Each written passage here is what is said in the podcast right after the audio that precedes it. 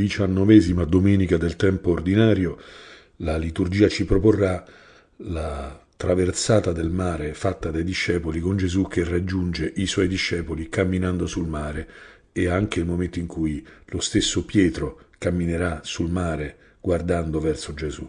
Ecco, questa lettura viene preparata dalla prima lettura, come sempre la liturgia ci offre attraverso la scelta del testo veterotestamentario della prima lettura una chiave per leggere appunto il Vangelo della domenica in questione. La prima lettura parla del momento in cui Elia incontra Dio sul monte Oreb, cioè sul Sinai. È il momento chiave in cui Elia vive un passaggio della sua esperienza di profeta sarà il momento in cui poi si preparerà ad andare a vivere una stagione completamente nuova e diversa e molto più energica e coraggiosa dopo un momento di difficoltà, un momento anche di persecuzione che lui ha vissuto. Come si connettono questi due testi così diversi, anche di tematiche estranee l'uno all'altro? Allora dobbiamo capire di cosa parla veramente questo Vangelo. Gesù costringe i discepoli a salire sulla barca e precederlo sull'altra riva. Ecco, è il tema della traversata del mare, un tema piuttosto importante. Il tema del guado è il tema che nella scrittura è piuttosto rilevante, il tema del passare oltre il mare. C'è il mare che rappresenta un limite.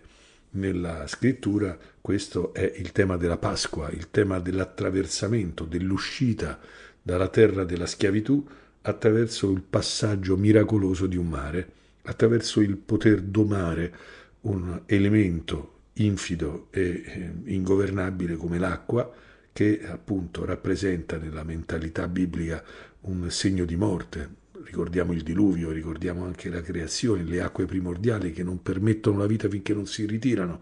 Ed ecco che c'è questo tema, che è il tema del guado, che torna per esempio nella storia di Giacobbe, c'è il momento in cui lui deve passare il guado del fiume Yabok ed è il momento fondamentale in cui lui cambierà il nome, diventerà un altro. È il momento del cambiamento, è il momento dell'andare oltre. Nella vita ci sono dei guadi, nella vita ci sono delle traversate, dei cambiamenti, dei momenti in cui bisogna andare ad altro, bisogna superare una fase.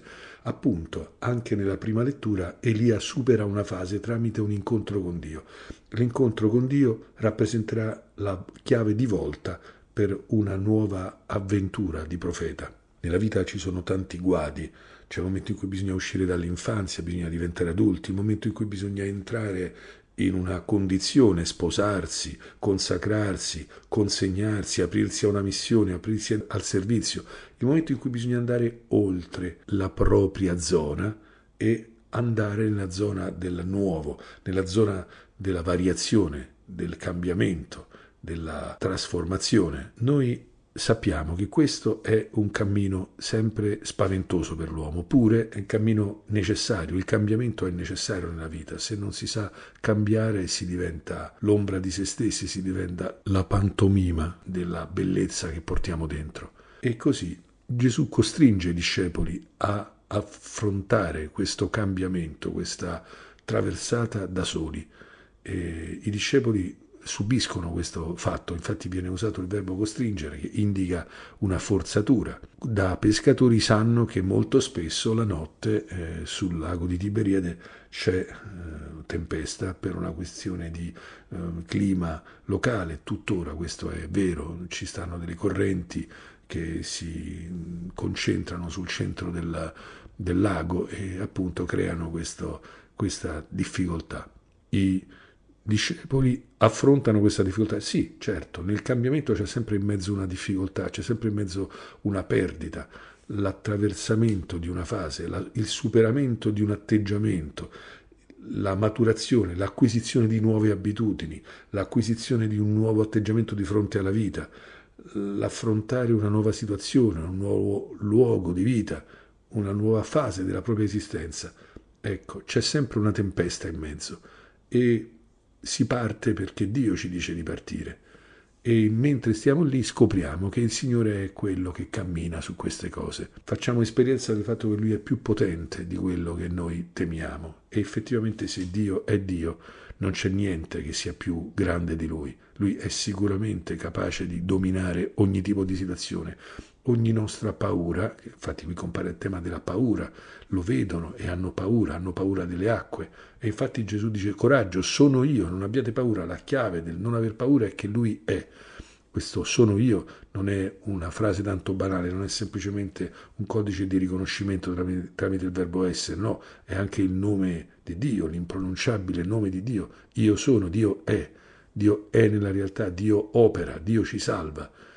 E appunto compare questa realtà che Dio è più grande di ciò che noi temiamo.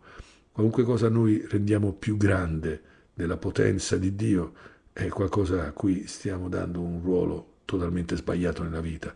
Ciò che serviamo lo rendiamo più grande di Dio, le nostre idolatrie, le nostre paure, ciò a cui ci pieghiamo. A San Francesco Dio nel sogno domanda cos'è più utile servire il servo o il padrone. Bisogna servire il padrone, non il servo. E noi tante volte serviamo il servo e abbiamo paura del servo, dovremmo avere paura del padrone, dovremmo servire il padrone, assecondare il padrone, non il servo. E allora qui c'è Pietro con il suo slancio che chiede di fare anche lui questa esperienza. E questo è il vero cambiamento, il momento in cui si cammina oltre ciò che noi temiamo sulla base della parola di Cristo. Comandami di venire verso di te sulle acque, cioè sarà Dio che può dirci di superare quelle difficoltà. Pietro scende dalla barca perché Gesù appunto lo chiama. Gesù ci attende sulle acque delle nostre paure e ci dice vieni in questo Vangelo, ci dice cammina verso di me, andare verso di lui, andare verso la sua santa volontà, muoversi verso la vita secondo lui. Pietro è debole, come tutti noi lo siamo, si impaurisce e comincia a affondare, gridando Signore salvami. Questa è l'immagine della preghiera, è l'immagine della nostra debolezza la cosa eh, che si verifica è la cosa più ovvia di questo mondo, che Pietro non ce la può fare da solo, ha bisogno di essere salvato. Se guarda il vento, il vento è più forte di lui, se guarda il vento e non guarda Gesù, il vento sembra l'unica cosa che esiste, ma c'è Gesù. E Gesù stende la mano, lo afferra, vuol dire che erano vicini, vuol dire che erano anche lontani dalla barca, vuol dire che fin lì ha camminato in una qualche maniera. Allora perché hai dubitato? ma qui come ci sei arrivato? Guarda dove sta la barca, guarda dove stai adesso. Questo lo dice anche a noi. Quante volte Dio già ha operato nella nostra vita, quante volte ci ha fatto vedere la sua potenza. Perché dubitiamo? Quante volte abbiamo già visto che la vita è piena di sapienza, la provvidenza ci accompagna e abbiamo superato tante fasi, perché avere paura della presente fase? Guardiamo come abbiamo camminato fino adesso, come siamo stati sorretti dalla provvidenza di Dio, dalla sua paternità fin qui. Ecco, non dubitiamo e davvero riconosciamo che è il figlio di Dio, davvero lasciamo che Dio ci mostri la sua natura più potente del mare. Quando lui entra nella nostra barca, nella nostra zona di sopravvivenza, cos'è la barca? Pietro deve lasciare la barca che è il suo modo di sopravvivere alla tempesta, sopravvivere alla paura della vita e camminare verso Gesù. Questo è un'esperienza che dobbiamo fare per poter vivere questo camminare sulle acque bisogna lasciare le nostre soluzioni, le nostre zattere eh, varie. Certo, è sempre così, il cambiamento avviene così, quando lasciamo la nostra zattera e proviamo a camminare sulla parola di Cristo. È questo che cambia tutto, è questo che rende la vita bella. Sicuramente noi siamo tutti quanti chiamati a qualcosa di grande e di bello, ma se stiamo sulla nostra zattera, i discorsi che ci fa il Signore ci fanno solamente paura e la sua chiamata è solamente una minaccia.